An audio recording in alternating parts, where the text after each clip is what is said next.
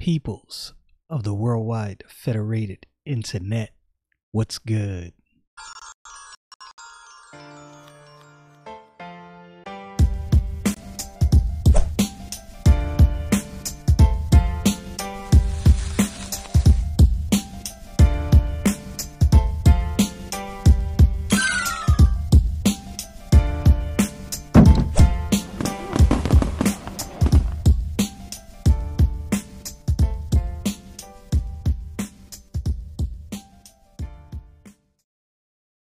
Getting back to Joseph in the land of Egypt and the seven years of plenty and the seven years of famine. So let's get right into this. And Pharaoh said unto Joseph, verse 41 of Genesis 41 See, I have set thee over all the land of Egypt Joseph is over everything. And Pharaoh took off his ring from his hand and put it upon Joseph's hand and arrayed him in vestures of fine linen and put a gold chain about his neck. So Pharaoh made sure that he adorned Joseph in such a way that, that there is no confusion as to how powerful Joseph is. Joseph is the man. Pharaoh's putting his stamp of approval on him, took the ring, the signet off his hand, and gave it to Joseph. This ain't no joke. Joseph ain't nothing to be played with right now. Don't run down on Joseph. You're gonna have all Egypt on your head. You talk about you talk about gangster. I know, I know, I'm getting off track. Verse 43 And he made him to ride in the second chariot which he had, and they cried before him, Bow the knee, and he made him ruler over all the land of Egypt. Again, Joseph has gone from sold to slavery serving in Potiphar's house, falsely accused, thrown in prison, forgotten about, and now he is over all of Egypt. Now, I'm not going to make this, and I've said this, and the reason I keep drilling on this is the human propensity to see something like this and go, Yes, God wants me to have everything. God definitely wants to bless us but if your idea is God wants you to have everything imaginable, then you're kind of missing a point. It's not that God can't give you everything imaginable. That's definitely a possibility. But if that's your focus, you're missing a point. The major point to take away is Joseph served God no matter what was going on, no matter what fell fell out around him no matter what his earthly circumstance. And he was patient and endured all the way up to the moment that God blessed his life. He didn't give up at any moment. That's what you should be taking away. Uh, verse 44 And Pharaoh said unto Joseph, I am Pharaoh, and without thee shall no man lift up his hand or foot in all the land of Egypt. Again, you want to talk about power. Pharaoh is letting Joseph know that nothing is to be done in the land of Egypt without your approval. Nothing. You are second only to me. What I want to know, this is what I want to know. I want to know what does Potiphar feel like right now seeing this happen? Imagine being Potiphar, knowing what you know, knowing what you did, and going, man, ooh, yeah, uh, I don't, I don't know how this is gonna work out for me. Not knowing what Joseph is gonna do and how he's gonna take this. Now, this is where I'm gonna say, um, right here, and this is not me being super critical. This is me wondering, like a legit question. I wonder if this is where we we find fault with Joseph in verse 45. And Pharaoh called Joseph's uh and Pharaoh called Joseph's name um uh Z- Zaphnath Paneah and he gave him to wife Asenath the daughter of Potipherah priest of On and Joseph went out over all the land of Egypt. Now, this is why I say I'm not going to be super critical, but I'm, I am going to say I wonder if this is where we find fault with Joseph. Should Joseph have taken this woman to wife? Daughter of Potiphar, Potiphar, priest of On, right? Priest of another god. He's taken this daughter. Should Joseph have done this? Should he have turned Pharaoh down? Should he have said, Pharaoh, I appreciate it, but it is my custom and it is the rule of my people that we are not to take wives outside of our people. You know, I, I'm a I'm going to say he probably should have done that and and maybe this is where we find fault with Joseph that he didn't speak up and say, "Nah, I can't do this. I can accept your position, I can accept your offer, but this I cannot do." I don't know. I know the Bible says there's not a just man upon the earth that doeth good and sinneth not. So I know that Joseph is not without fault.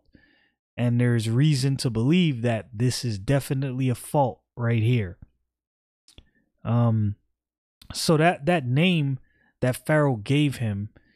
So in the in the Bible app that I use, I was kind of looking looking through some things trying to get the the meaning of that word and looking looking in the concordance on my app the definition it gave uh for the the the name is treasury of the glorious rest. And there's a little paragraph down here that gives further description, so I'm just going to read it to you.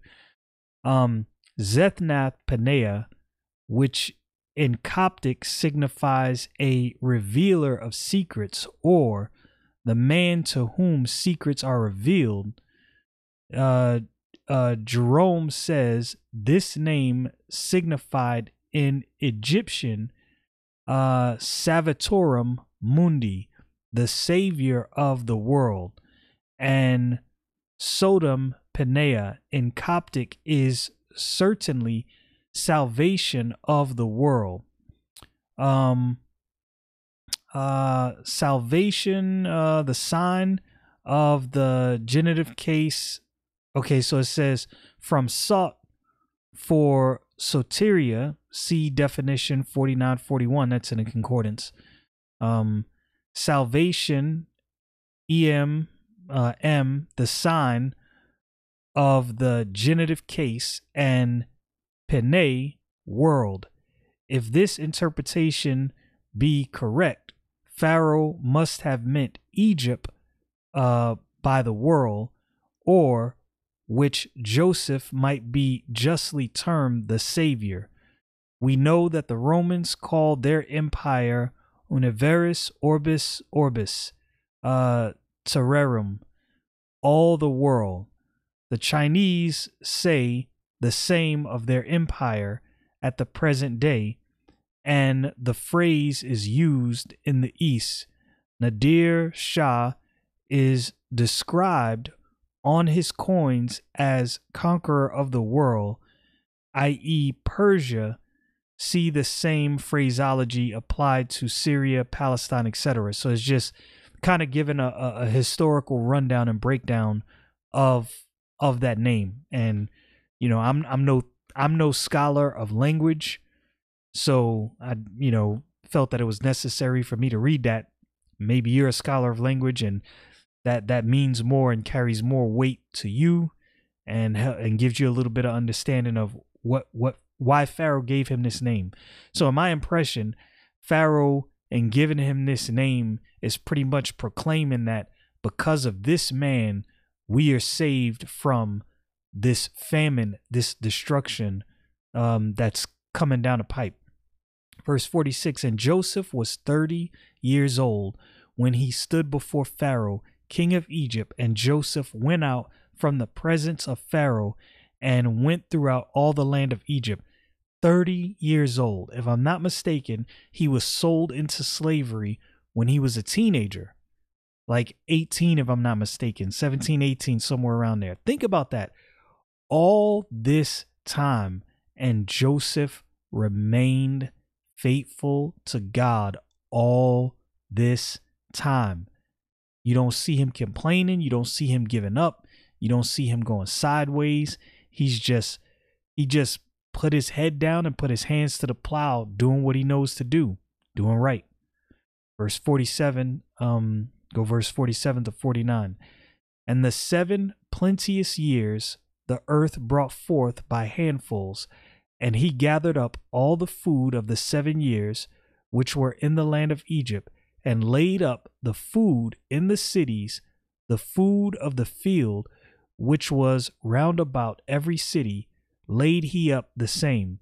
And Joseph gathered corn as the sand of the sea, very much until he left numbering, for it it was without number. And I'd read something before. Uh, there was some art archaeological findings in Egypt, and they found these really big, gigantic pits. And they, they went far down into the ground and they surmised that these were storehouses. And they found remnants of corn in those storehouses. And they guesstimate that this might be the storehouses that Joseph used um, for all the all the goods during the time of plenty. Thought that was interesting. Uh, verse 50 And Joseph, and unto Joseph was born two sons before the years of famine came, which Asenath, the daughter of Potipherah, priest of On, bare unto him. And he keeps mentioning that she was the daughter of Potipherah, priest of On. Now I know typically, especially, you'll find this in the Old Testament when it refers to a daughter, it will oftentimes refer to the the father. In this instant, I, I don't I don't I wonder what is the significance of the fact that it made sure it mentioned that she was the daughter of Potiphar, priest of On. Again, in my mind, I'm like, should Joseph have taken this woman to wife? uh, verse 51. And Joseph called the name of the firstborn Manasseh, for God said, He, uh, for God said, He hath made me forget all my toil and all my father's house. And that name Manasseh means cause to forget. And verse 52 And the name of the second is called Ephraim, for God hath caused me to be fruitful in the land of my affliction. And that word Ephraim means double fruitful. Verse 53 And the seven years of plenteousness that was in the land of Egypt were ended. Good times coming to an end. Verse 54 And the seven years of dearth begin to come according to as Joseph had said, and the dearth was in all lands and in all the land of Egypt there was bread. Everybody struggling, Egypt doing good. They got they got that bread. And when all the land of Egypt was famished, the people cried to Pharaoh for bread, and Pharaoh said unto all the Egyptians, Go unto Joseph, what he saith to you, do. You talk about power they're coming to Pharaoh and he's like, I don't got the answers. Go to my man Joseph, and whatever he says is law. Talk about the ultimate come up. And the famine was over all the face of the earth, and Joseph opened all the storehouses and sold unto the Egyptians. And the famine waxed sore in the land of Egypt. And all countries came unto Pharaoh to Joseph for to buy corn because that famine was sore in all the lands. Yo, Joseph was a wise dude. Not only did he did he save Pharaoh heartache, not only did he bring wisdom of God that saved the whole land, he also made Pharaoh a lot of money. If you wanted to buy some goods, if you wanted some sustenance, there was only one place you could go at this time, and that was Egypt. You talk about being blessed and a man being patient all those years of turmoil, not knowing what's going to happen, but being patient, and God blesses his patience. Man, I'm not a very patient person, and I normally get anxious when things are not going right. I'm being completely transparent with you. But I want to be better about that because if Joseph can go through all of this, surely the little things that I go through, I can deal with. This was definitely a different type of cat. Y'all know what it is. Stay frosty, people.